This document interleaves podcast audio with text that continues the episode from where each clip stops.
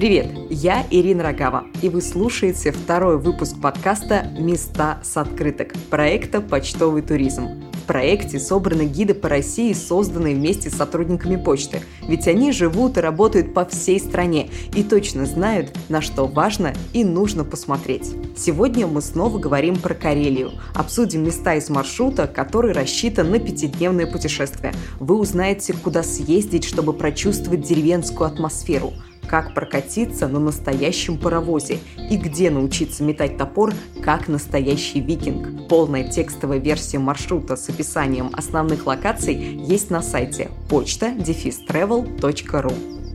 Наши гости на сегодня – это фотограф, путешественник, основатель сообщества фотографов Russian Explorers Александр Мазуров. Александр, здравствуйте. Добрый день. И Татьяна Григорьева, гид-организатор по Северному Приладожью и руководитель краеведческого клуба «Оберег». Татьяна, здравствуйте. Добрый день. У меня сразу будет первый вопрос такой разогревочный для вас. Когда случилась ваша любовь с Карелией? Татьяна, Насколько я знаю, вы родом из Карелии и думаю, что у вас с рождения любовь появилась. Или не так? Совершенно верно. Я родилась и выросла в Северном Приладожье. Надолго никогда отсюда не уезжала. И действительно, это вот любовь с рождения. И эта любовь с каждым годом становится все больше и больше. Саш, а у вас когда любовь случилась с Карелией? Пути к ней был немного дольше и витиеватей. Я, в общем, очень люблю север, но вначале я больше обращал внимание именно на скандинавские страны. Ну, в начале своей карьеры как фотографа. Ездил, вдохновлялся природой, а потом я понял, что я очень мало знаю про родную страну, мне стало немножко стыдно внутри, я решил, что надо как-то это исправлять. И так как все равно меня тянуло на север, я вот начал это знакомство именно вот с Карелией, да, с Мурманской области, потому что, ну, на мой взгляд, это те регионы, которые идеальны для знакомства с русским севером. Полностью с вами согласна. Я в Карелии не была, но меня всегда привлекал этот регион – в принципе, как и многих людей, думаю, он привлекал меня из-за удивительной природы и культуры местных народов. Вот предлагаю с обсуждения быта местных жителей и начать. Я знаю, что в регионе есть деревня Кинерма. Ей больше 500 лет. Ее признали одной из самых красивых деревень в России. Думаю, что не просто Кинерме присвоили такое звание – Почему? Что в ней такого необычного? Татьяне предоставляю право представить Кинерму, а мы с Александром и с нашими слушателями послушаем. В 2016 году э, деревня Кинерма вошла в список самых красивых деревень России, и она заслуживает это по праву. Но начну я знакомство наше с деревней э, именно с людей, которые там живут, и благодаря этим людям деревню на сегодняшний день знают практически во всей России.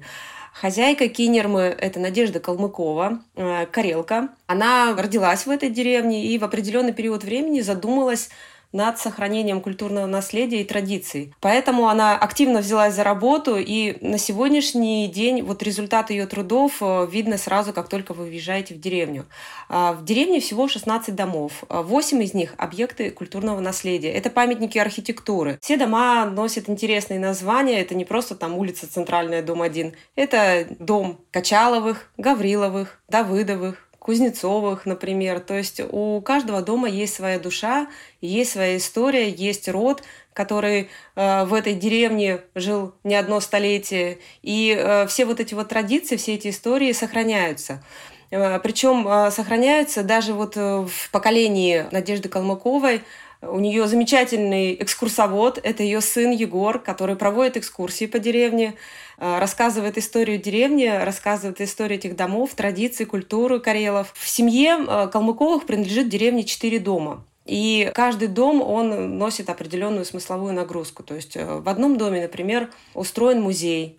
Здесь вы можете прийти, ознакомиться с интересными предметами быта, а, с фотографиями деревни, с ее историей. А в другом доме можно поселиться очень уютный дом, можно там пожить. Кроме того, Надежда Калмыкова, она еще проводит мастер-классы по калиткам. Я вам скажу честно, самые вкусные калитки, которые я пробовала в своей жизни, это как раз калитки от Надежды. То есть можно приехать в деревню. Татьяна, прошу прощения, что перебиваю вас, но думаю, тут стоит уточнить, что такое калитки.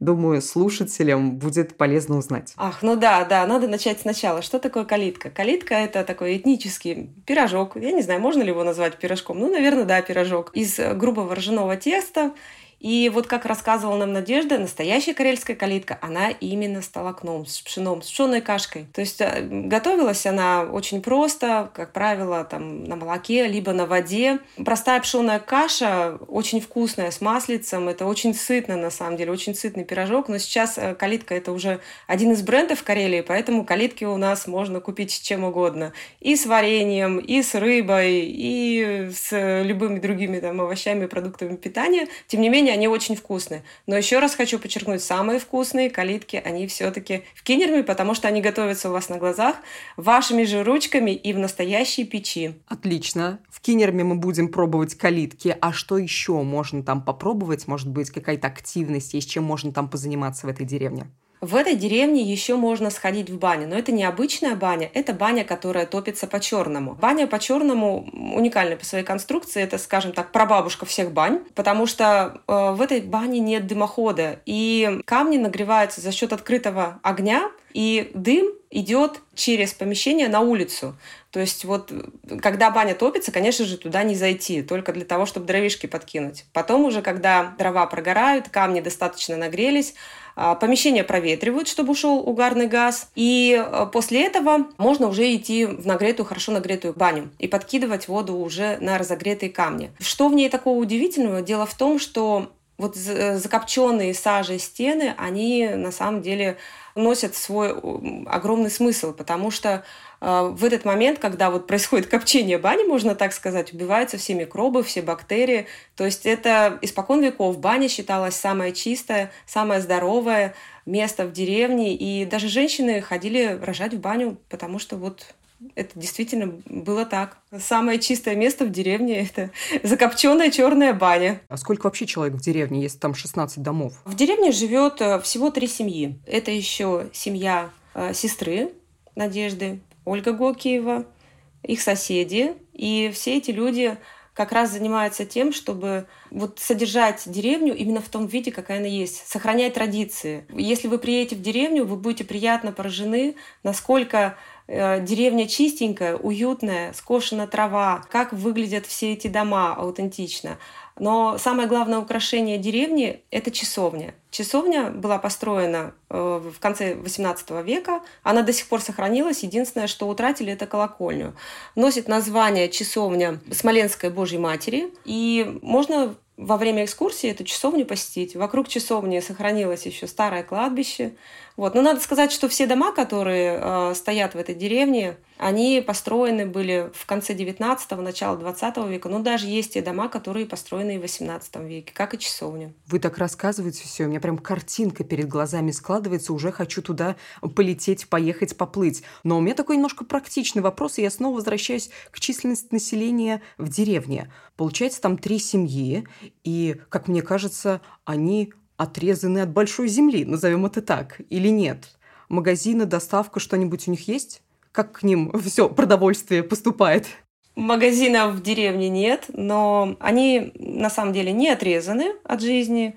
Э, к ним раз в неделю приезжает почтальон из села, который находится рядышком, Ветлозера, где есть почтовое отделение. Но поскольку вот э, в, в деревне Кинерма стараются все-таки сохранять традиционный уклад, это будет очень непривычно для туристов. Нет кафе, нет магазинов, но тем не менее есть почта. Именно поэтому почтовый туризм готовит маршруты вместе с сотрудниками почты. Они забираются в самые отдаленные уголки страны. Давайте послушаем сотрудницу Карельской почты Юлию. Она рассказала нам о том, чем замечательна Кинерма и чего ждать от деревни туристам. Всем, кто устал от городской суеты и хочется на мгновение погрузиться в прошлое Тервахтулго, как говорят у нас в Карелии в деревне Кинерма. Туристы могут добраться туда в качестве экскурсионного тура на несколько часов, но можно и задержаться, окунуться в первобытную деревенскую жизнь на несколько дней. Если говорить о культурной программе, то туристов э, ждут экскурсии о карельских э, обычаях, мастер-классы по народным э, ремеслам. Можно будет не только попробовать какие-то карельские блюда, но и принять участие в мастер-классе. Очень удивительно, кстати, когда приезжают люди, например, с Москвы, им говорят, что вот есть традиционные пирожки калитка. И они такие, а это как? Потому что в их голове проходит ассоциация, что калитка это связано вот как-то с забором. То есть это что-то, что нужно открывать, а как это потом можно есть. То есть очень для них это в новинку. Любителям кино будет интересно узнать, что в деревне Кинерма проходили съемки фильма «Огонь». Сами местные жители, они не очень любят такие проекты. Все, кто знает эту картину, понимают, что она посвящена а, пожарным и спасателям. А где слово «пожарные», там сразу предполагается слово «пожар», чего местные жители никак не могут допустить, потому что, по сути, это музей под открытым небом. И местные жители устроили протест, они занавесили свои дома полотнами, на которых было написано «Firewood». Это если прям вот вкратце а, самые такие интересные факты о деревне Кинерма, но много и других, которые вы можете как раз-таки узнать, а, посетив деревню. Поэтому тервах тулгуа!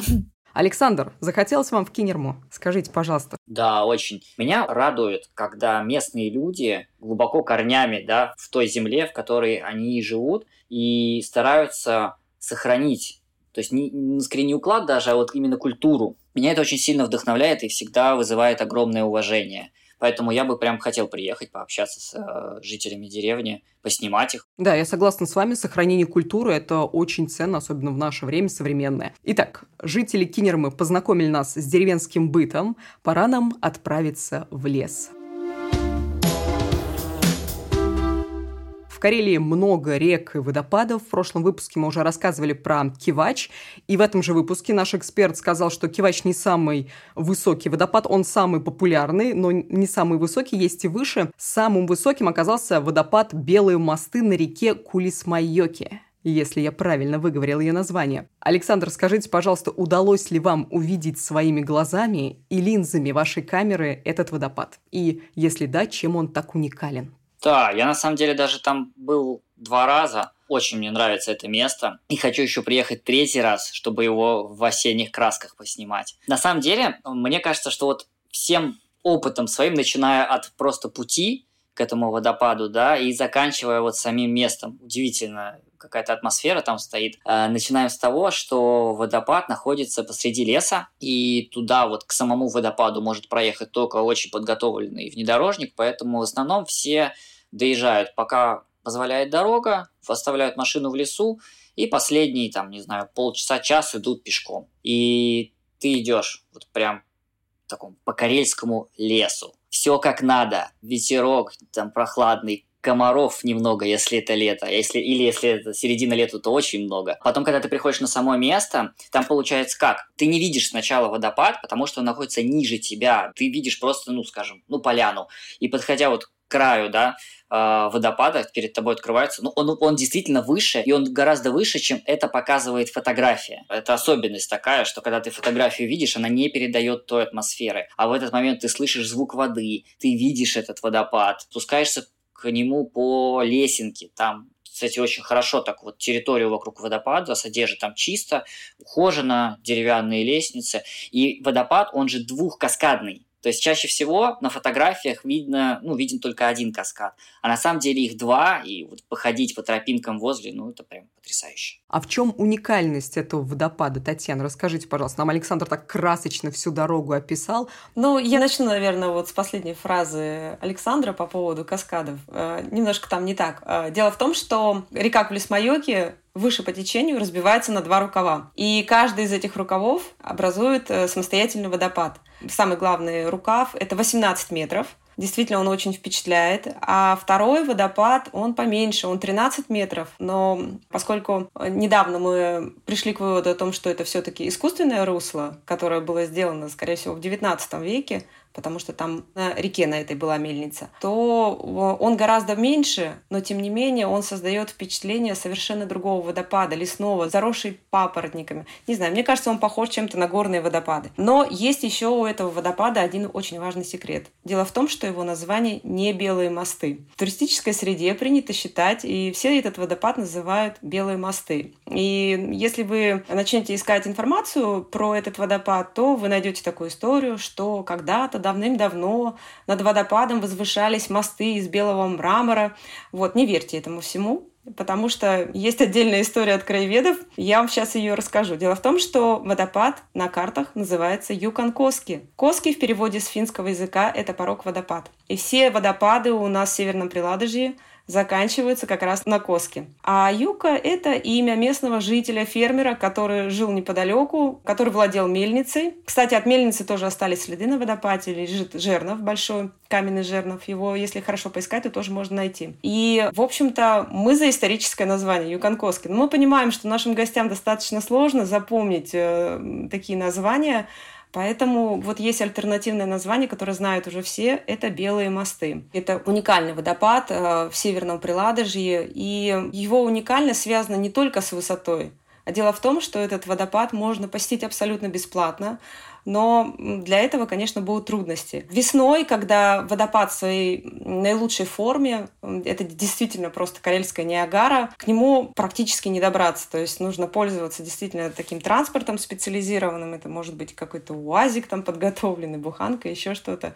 Дороги зимой на водопад не чистят, поэтому весной приходится пробираться, вот действительно пробираться, ну, либо идти пешком, как вариант, чтобы увидеть э, красоту. Летом дорога подсыхает, и, в принципе, летом уже можно доехать туда без проблем на кроссовере. Но самое красивое время, когда я вот Александру и слушателям нашим посоветую посетить водопад, это декабрь месяц, когда водопад начинает замерзать. Тогда все вокруг превращается в ледяную сказку. Мелкодисперсионная пыль, которая летит от водопада, замерзает на деревьях. И когда вы приходите на водопад, либо приезжаете, как вам повезет, то вы просто можете оказаться вот э, во дворце Снежной Королевы. Единственный момент при посещении вот этой красоты нужно учесть, что в декабре у нас самый короткий день. И в 4 часа дня у нас будет уже темно.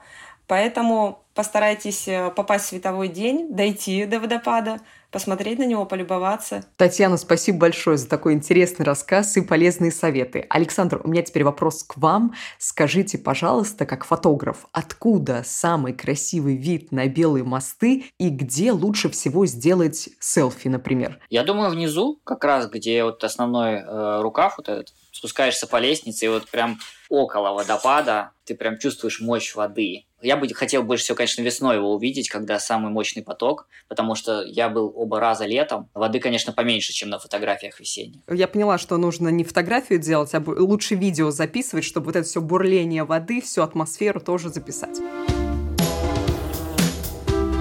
Про фотографии, кстати, хочу продолжить. Этой зимой у многих своих друзей, не только друзей, вообще у людей видела много фотографий с геометкой «Рускеальский экспресс». Выглядело очень красиво, так дорого-богато. И у меня вопрос такой. Это реально исторический поезд или отличный маркетинговый ход и поезд современный? Татьяна, вы как гид, наверное, лучше в этом разбираетесь. Подскажите, пожалуйста. А, Русский экспресс, э, честно вам скажу, это поезд из истории. Это единственный паровоз, э, единственный тягач на паровой тяге, который работает э, в нашей стране ежедневно. Ежедневно возит гостей в горный парк Рускеала. Этот паровоз и э, весь состав, который тянется за Рускеальским экспрессом, стилизован под эпоху конца 19-го, начала 20 века. Это магистральный товарный паровоз, который построен в 1941 году. И еще один момент, он там не один, их там несколько. То есть на сегодняшний день, в период летнего сезона, несколько паровозиков приходят в Рускеала, привозят гостей, и специально для этих паровозов был построен поворотный круг. И я вам скажу, что вот это вот зрелище, поворотный круг, его обязательно надо посмотреть, когда паровоз разворачивают. То есть, э, когда вы приехали в горный парк, красиво пофотографировались э, у паровоза.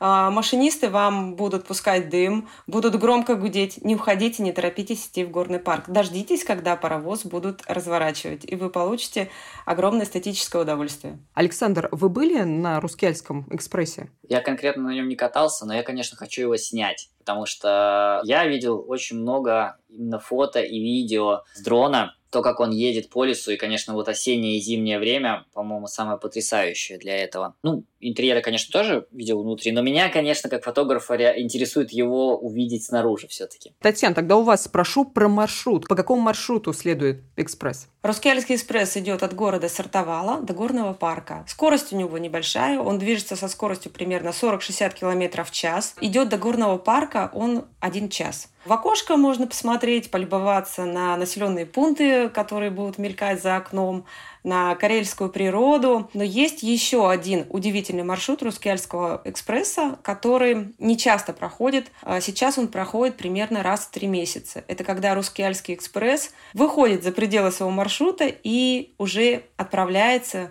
на мост финский старый арочный мост, который называется Янисилта. Вот. И специально для блогеров, для фотографов, и я думаю, что Александру будет очень интересно, высаживают пассажиров, и по этому мосту поезд прогоняет несколько раз, для того, чтобы можно было его сфотографировать, снять с дрона. Вот это современный подход. Самое оптимальное время, когда можно снимать ретро-паровоз и нужно снимать, это зима.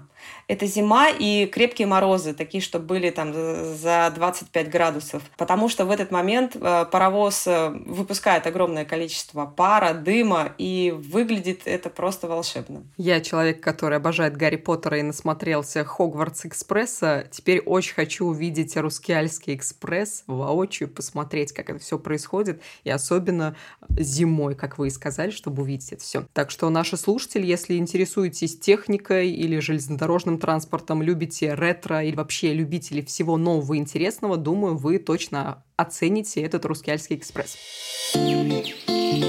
Представим, что мы ехали, ехали, ехали, наконец-то приехали на Рускеальском экспрессе в горный парк Рускеала. Я знаю, что это самый посещаемый парк в Карелии, и сотрудники почты мне рассказывали, что вплоть до 90-х годов там был мраморный карьер, то есть там в шахтах и штольнях работали люди, добывали вот эту горную породу мрамор. А что там сейчас? Александр, расскажите, пожалуйста, вы там были, что вы там видели, что там интересного, красивого, как сейчас парк выйдет? Там карьеры есть? Да, там на самом деле из э, рукотворного карьера, да, где добывали а, породу, он превратился, ну, один точно из самых знаменитых символов Южной Карелии. И мне кажется, что как раз самое большое количество туристов в этой части, оно вот едет в Рускеалу. Там получается как, сам карьер, он наполнен водой, можно покататься на лодочках. Стены у карьера, они таких очень причудливых форм и структур, и там есть еще пещеры, которые очень красиво подсвечиваются.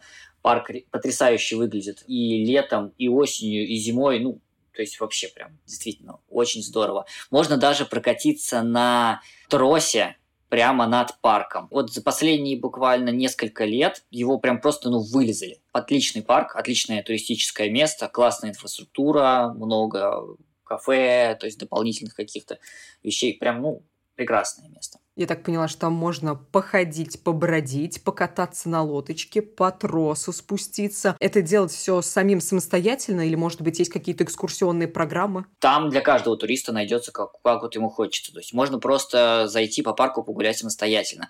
Можно взять экскурсию. Плюс есть экскурсии разной направленности, насколько я знаю. То есть там и про историю карьера, да, и просто обзорная экскурсия. А я даже знаю, насколько вот помню, то ли летом, то ли осенью там устраивался концерт, и на деревянной основе стоял белый рояль, и человек прям вот играл, музыкант, э, плавая по озеру в карьере. Это очень красиво. Я все это опять же таки представила. Татьяна, что это было? Вы знаете, вообще, вот что касается Рускеала, там проводится огромное количество различных интересных э, мероприятий. И э, одно из э, таких э, мероприятий, которые стали визитной карточкой уже горного парка, это фестиваль Рускеала Симфони когда можно послушать классическую музыку на открытом воздухе, в итальянском карьере, на фоне красивого мрамора. Там шикарная акустика. И тогда действительно приезжают люди со всей нашей страны для того, чтобы поучаствовать в этом фестивале. Я поняла, чем заняться летом. Понятно, мы гуляем, любуемся мраморными стенами бывшего карьера, катаемся на лодочке по озеру, экскурсии проходим. А в другое время года, например, зимой, что там делать? Татьяна, подскажите, пожалуйста. Для меня вот Рускеала наиболее красивая зимой. так же, как и все водопады. Дело в том, что именно в темный период э, нашего года в Рускеальском каньоне загорается подсветка, которая символизирует северное сияние. И когда приезжаешь зимой в Рускеала, и все кругом в снегу, горят красивые фонарики, подсветка, цвета меняются очень динамично, действительно это вот новогодняя сказка. Поэтому вот э, зимняя Рускеала у меня всегда ассоциируется с Новым годом. То есть это красивый украшенный Рускеальский экспресс с фонариком, э, везде елочки, везде новогоднее настроение и, конечно же, вот шикарная подсветка. Но кроме вот тех мероприятий, про которые нам рассказывал Александр, экскурсии, есть еще интересная экскурсия, которую стоит обязательно рассказать. Это маршрут подземная Рускеала. Подземная Рускеала, как она называется, так оно и есть. Это горная выработка, горизонтальный штрек, который проходит внутри скалы. Экскурсия длится один час. Очень интересная. Вы идете по горизонтальному штреку, и потом выходите в место провала, там, где карьер провалился в определенный период. Татьяна, я вас прерву. А что такое штрек? Штрек — это ну, штольня. Это такой длинный коридор, Э, в скалах, которые протяженностью несколько сот метров, и вы выйдете в место провала. Там, где карьер, купол карьера провалился, и видно открытое небо. Будете передвигаться сначала по горной выработки, а потом уже там, где провал, там образовалось озеро. И там сделаны специальные понтоны.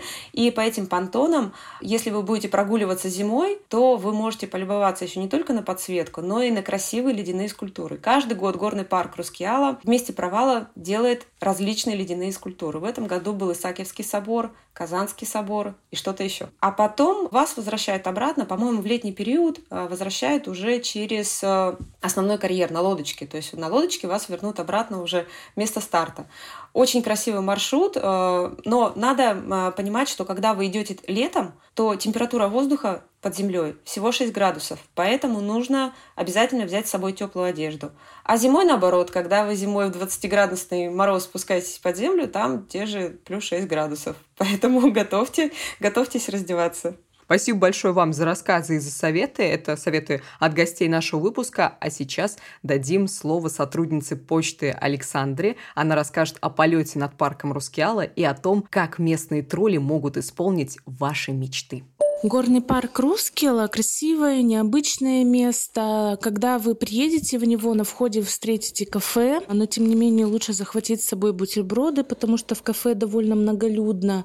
Также там есть э, хорошие сувенирные лавочки, в которых э, можно найти вещи, которые больше не встречаются в Сартовале. В самом горном парке советую посетить зиплайн. Это спуск на тросе. А, он похож на полет э, над всем каньоном, то есть турист сразу же видит два берега, людей, катающихся на лодочках по каньону и всю красоту, в общем-то, самого а, известного и людного места – это мраморный каньон в Рускеле. А на выходе из парка есть а, почтовое отделение очень интересное, бревенчатое. Оно работает только в теплый сезон, но оттуда можно отправить красивые открытки с местным штемпелем Рускелы. А также еще одно интересное развлечение у туристов – это выложить обратную пирамидку из камней, то есть постараться, чтобы самый маленький камушек был внизу. По легенде, если это вам удастся и пирамидка не упадет, тогда ночью придут тролли, заберут камушки и ваши мечты сбудутся. Кроме мраморных скал, в парке Рускеала есть свой каскад водопадов. Они расположены на реке Тахмайоки. Название реки переводится как «дурная» или «бешеная». И, в принципе, вот за бурный характер туристы эту реку и любят. Меня лично слова «бешеная» и «бурная» пугают. Я бы к такой реке вот не подходила. Татьяна, у меня к вам вопрос. Как краеведу и знатоку. Она всегда такая? Или на ней можно свободно как-то добраться к водопадам? И насладиться их красотой. Ирина, я для начала немножко вас подправлю. Дело в том, что водопады, они не относятся к горному парку. То есть это отдельный туристический объект. На туристической карте Карелии водопады носят название Ахвинкоски, но опять же есть история, и как мы знаем со старых карт, водопады назывались Ахинкоски. Дело в том, что река Тахмайоки, она действительно очень бурная, и максимальную форму она достигает в период таяния снега, но сотрудники экотропы водопадов Ахинкоски смогли усмирить эту реку, сделать там мосточки, очень живописные и красивые, проложить экотропу, украсить водопад интересными деревянными скульптурами. И на сегодняшний день это очень популярное место. Туда приезжает огромное количество людей, полюбоваться на эти водопады. И больше всех, конечно, впечатляют э, на водопаде подвесные мосточки. То есть вы, можете через водопад несколько раз через несколько порогов пройти по подвесным мостам. Это очень интересно. Ну, а самое главное у водопада в истории то, что именно в этом месте снимали фильм «А зори здесь тихие». Помните тот самый момент, когда девушки идут купаться для того, чтобы отвлечь немцев? Вот купаются они как раз э, в наших водопадах карельских. Вот это да, я не знала на самом деле. Супер, спасибо большое за этот факт, Татьяна. Александр, расскажите, пожалуйста, вы были ли, смотрели вы на эти водопады? Как вам ощущение? Что там самое красивое? Да, я там был. Для меня самое красивое э, там это даже скорее не водопады, а ландшафт окружающий. То есть там очень как-то красиво выглядят даже просто вот банально камни, берега, вот эти вот как раз подвесные мосточки очень э, красиво, симпатично сделаны. Деревянная избушка стоит. Мне особенно нравится атмосфера там осеннего леса. Она вот прям там чувствуется на все сто процентов. Особенно классно, когда ты вот приедешь, ну, желательно, конечно, в будний день, чтобы поменьше людей было, и ты вот ходишь по этим мосточкам, по этой экотропе, такая прям вот осень и спокойствие. Ну, по-моему, просто потрясающая такая атмосфера. Чувствуется вот этот какой-то такой легкий север. А если говорить про водопады, насколько близко можно к ним подобраться, чтобы, допустим, сфотографировать или ощутить вот эту мощь природы, мощь воды? О, на самом деле там прямо очень близко к водопадам. Подвесной мост, он, можно сказать, прям, ну, почти над водопадом находится. Поэтому там любой желающий прям, ну, очень близко может увидеть вот эту воду мы с вами движемся дальше и из горного парка возвращаемся в городок Сартовала на берегу Ладожского озера. Я знаю, что он успел побывать и шведским, и финским, и российским, но не знаю почему. Татьяна, расскажите, пожалуйста, почему так вышло? Может быть, вы знаете? А я уверена, что знаете. У нас э, в Северном Приладожье очень богатая история. Территория у нас очень интересная. Она много раз переходила от одного государства к другому. Первоначально вот эта вот территория, здесь жили карелы, и она принадлежала Великому Новгороду. Но в 1617 году был заключен Столбовский мирный договор, и территория Северного Приладожья отошла шведскому королевству. Потом Петр Великий решил вернуть эти территории, и началась Северная война. Таким образом, а, вот эта вот территория, она снова стала частью уже Российской империи. В 1917 году Финляндия становится независимым государством, и территория Северного Приладожья входит в состав Финляндии. Но потом у нас были трагические события.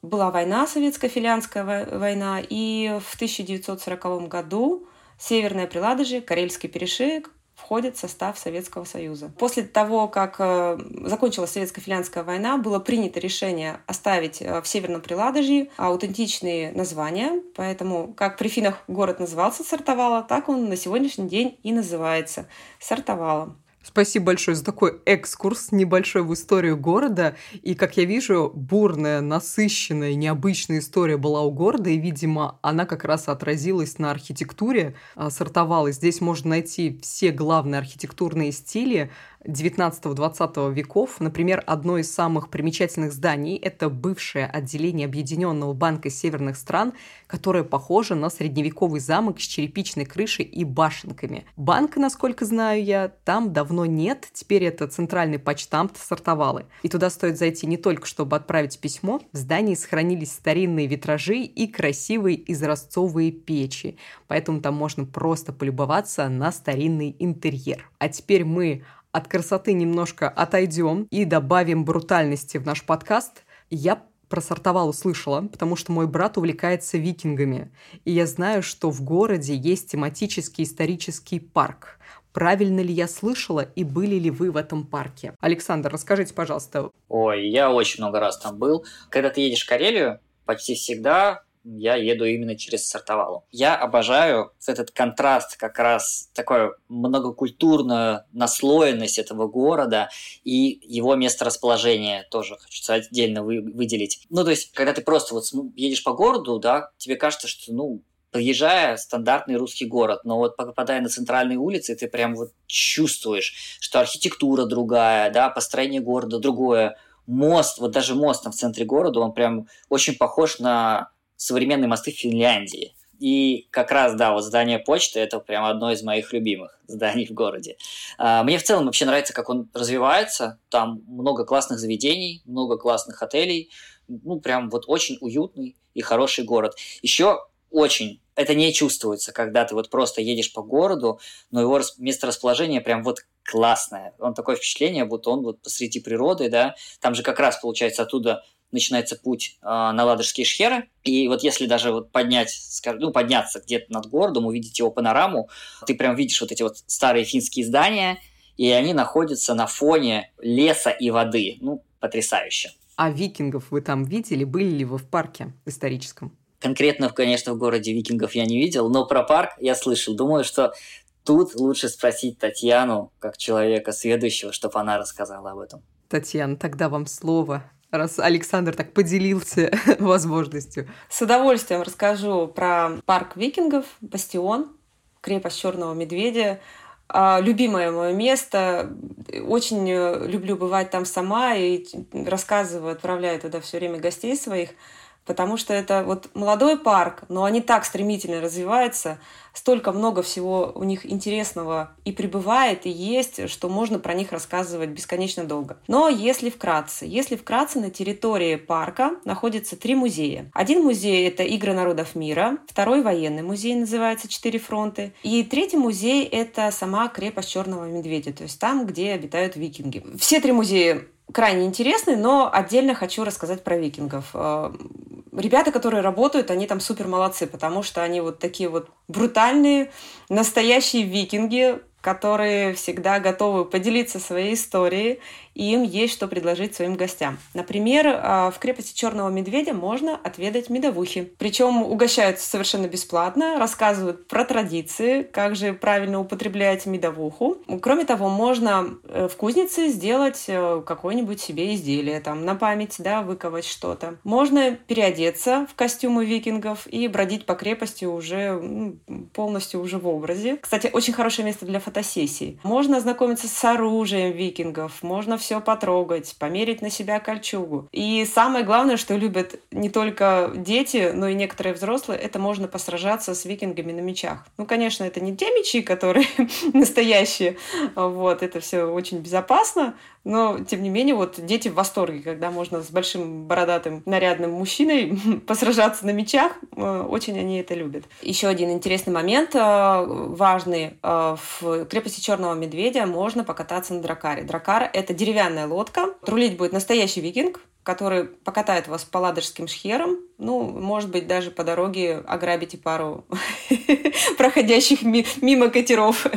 Татьяна, расскажите, пожалуйста, что еще интересного можно в Сартовале посмотреть? Куда сходить? Может быть, какие-то ремесла есть интересные? Сартовала провинциальный город, небольшой, там всего 18 тысяч населения, но есть такие точки, есть такие локации, которые следует обязательно посетить. Можно это сделать даже самостоятельно.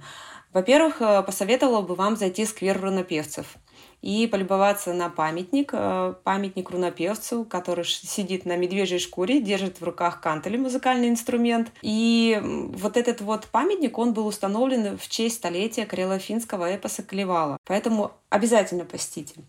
А, посоветовала бы сходить еще в парк Вакасалме. Там шикарная гора. Если вы на нее подниметесь, то вы увидите и город, и окрестности как на ладони. Набережная в Сартовала очень красивая. Тоже стоит посетить. Недалеко от города находится древнее городище Карелов, гора Паса. А, можно взять такси, доехать до горы Паса, подняться наверх. Если вы как раз успеете к тому моменту, когда отходит Рускеальский экспресс, то вы с горы как раз посмотрите, как Рускеальский экспресс красиво идет через залив. И еще бы я вам посоветовала зайти а, в центре в дом Карла Берга. Несмотря на то, что выглядит как старый дом, это недавно восстановленный дом, то есть э, тот дом, Карла Берга, который был, он, к сожалению, утрачен. Он сгорел а, в 60-е годы прошлого столетия. А буквально недавно сделали реплику этого дома, по старым чертежам и схемам, и теперь туда можно прийти и как раз насладиться там вкусными калитками, отведать э, лохи кейта. Лохи кейта – это финская уха со сливками. Готовится она из лосося. Очень вкусная, всем советую попробовать. Э, никого она не оставляет равнодушными. И там огромное количество всякой разной вкусной выпечки. Вот, поэтому вот в эти места это как минимум надо сходить. Ну а что касается культурной программы, я бы посоветовала сходить вам в художественную галерею Кранида Гоголева. Кранид Гоголев — это зодчий, который вырезал удивительные картины. Именно вырезал, потому что они из дерева. И когда вы посетите художественную галерею, вы удивитесь, насколько это кропотливый труд. То есть на каждой картине там присутствует там, от 50 и больше персонажей деревянных, маленьких, у которых своя мимика на лице, а, каждый чем-то занимается, то есть э, разные темы абсолютно. Это может быть и какие-то сюжеты из Клевалы, какие-то сюжеты из жизни. Поэтому советую вам туда сходить. А, есть еще минерал-центр Сартовала, где можно прийти и ознакомиться с карельской геологией. То есть посмотреть, какие у нас есть минералы. Там есть э, чудесная шунгитовая комната. Можно в этой комнате посидеть, подышать шунгитовым воздухом, омолодиться. И на втором этаже минерал-центра а, небольшая художественная галерея тоже. То есть там можно ознакомиться с картинами наших художников карельских. И еще хотела бы добавить, что в Сартовало очень интересный музей, региональный музей Северного Приладожья. Это э, муниципальный музей, он небольшой, но там очень интересные экскурсоводы, которые проведут вам экскурсию по городу обзорную и которые расскажут вам про музей. Сам музей находится в жилом доме, где жил аптекарь Винтер. И вот это вот строение само по себе является уже объектом культурного наследия, памятником. Я думаю, что музей вам очень понравится. После ваших рассказов кажется, что Сартовало прочно вошел в топ моих мест, которые стоит посетить в Карелии. И архитектуру красивую посмотришь, и уху сливочную попробуешь, и жизнь викингов на себя можешь даже примерить. Приключения и впечатления обеспечены. Мы движемся дальше.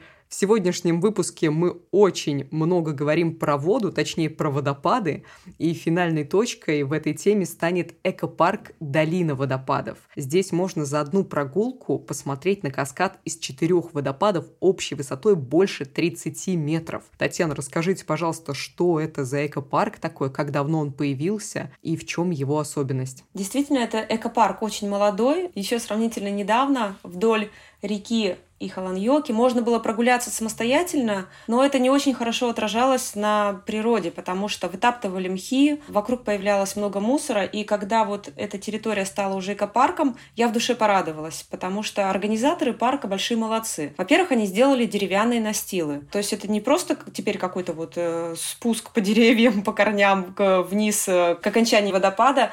Это шикарная деревянная лестница, 120 ступеней вниз. Потом идут деревянные настилы,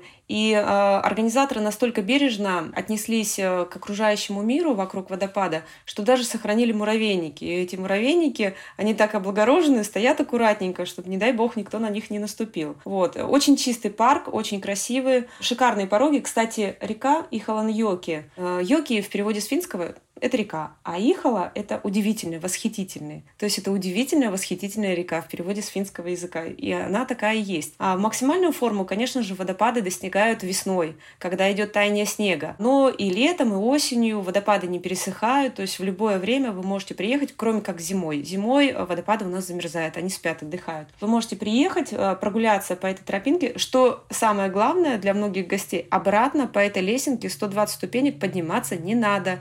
То есть это маршрут круговой. Обратно очень пологий подъем, и, в принципе, вы без проблем вернетесь э, в точку старта. Кроме того, экопарк все время развивается, поэтому на территории э, парка, э, рядом с водопадами, сейчас идет строительство водяной мельницы. Я думаю, что скоро ее уже достроят, тем более мельница построена ровно в том месте, где она исторически была. Там сохранились еще каменные жернова, строится мельница по тем технологиям, которые были. И я думаю, что это будет очень интересный арт-объект. И сейчас еще в экопарке достраивается Самская деревня. Поскольку там есть э, ферма, где содержатся олени, кстати, можно приехать, покормить оленей, покормить ягелем.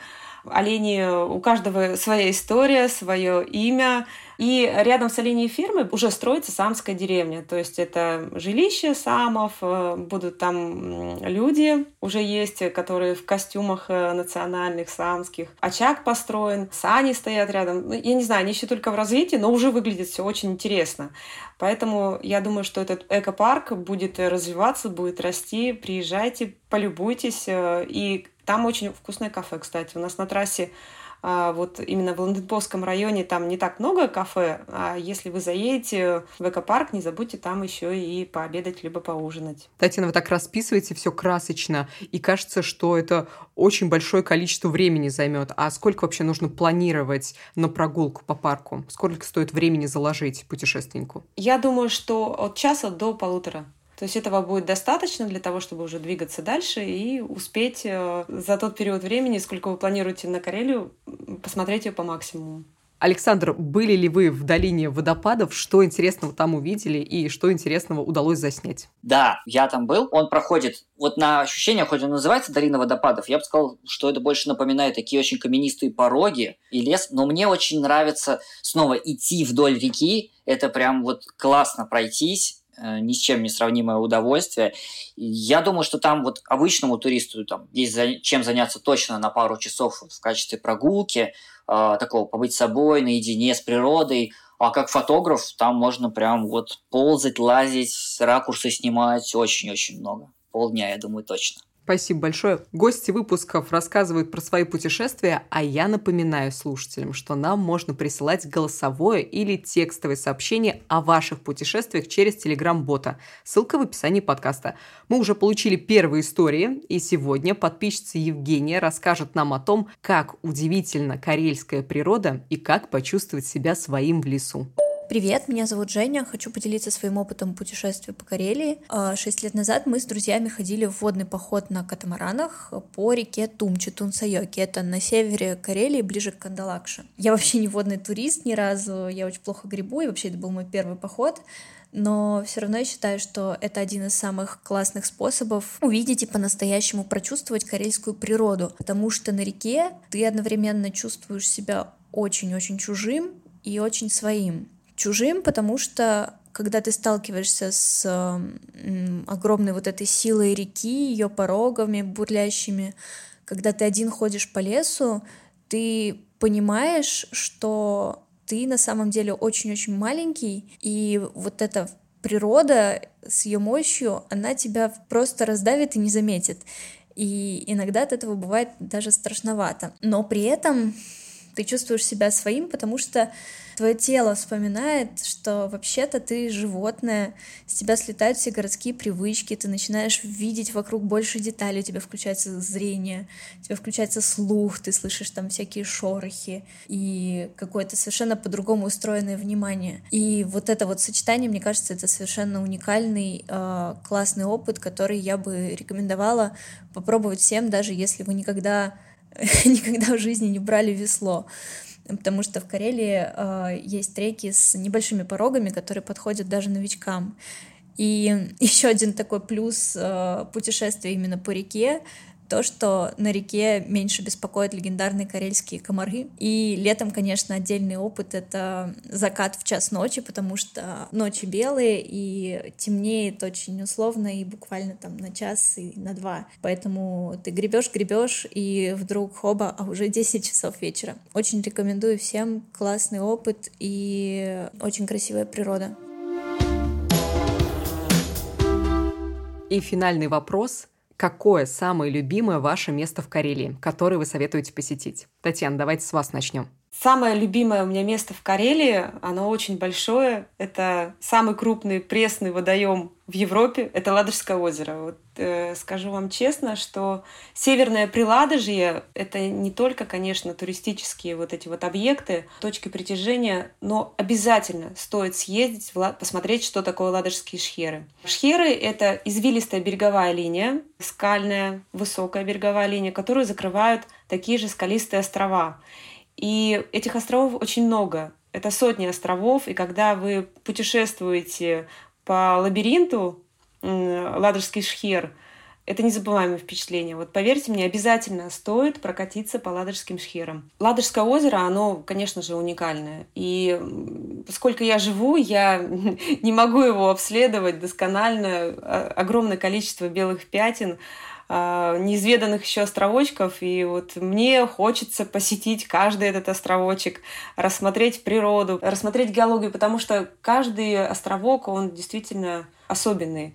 Вот. И поэтому, дорогие мои, обязательно приезжайте, обязательно посетите Ладожские шхеры, возьмите прогулку по воде. Стоит съездить на Валам, конечно же. На Валам можно уехать из Сартовала, из Ланденпохи, из Питкеранты можно уехать.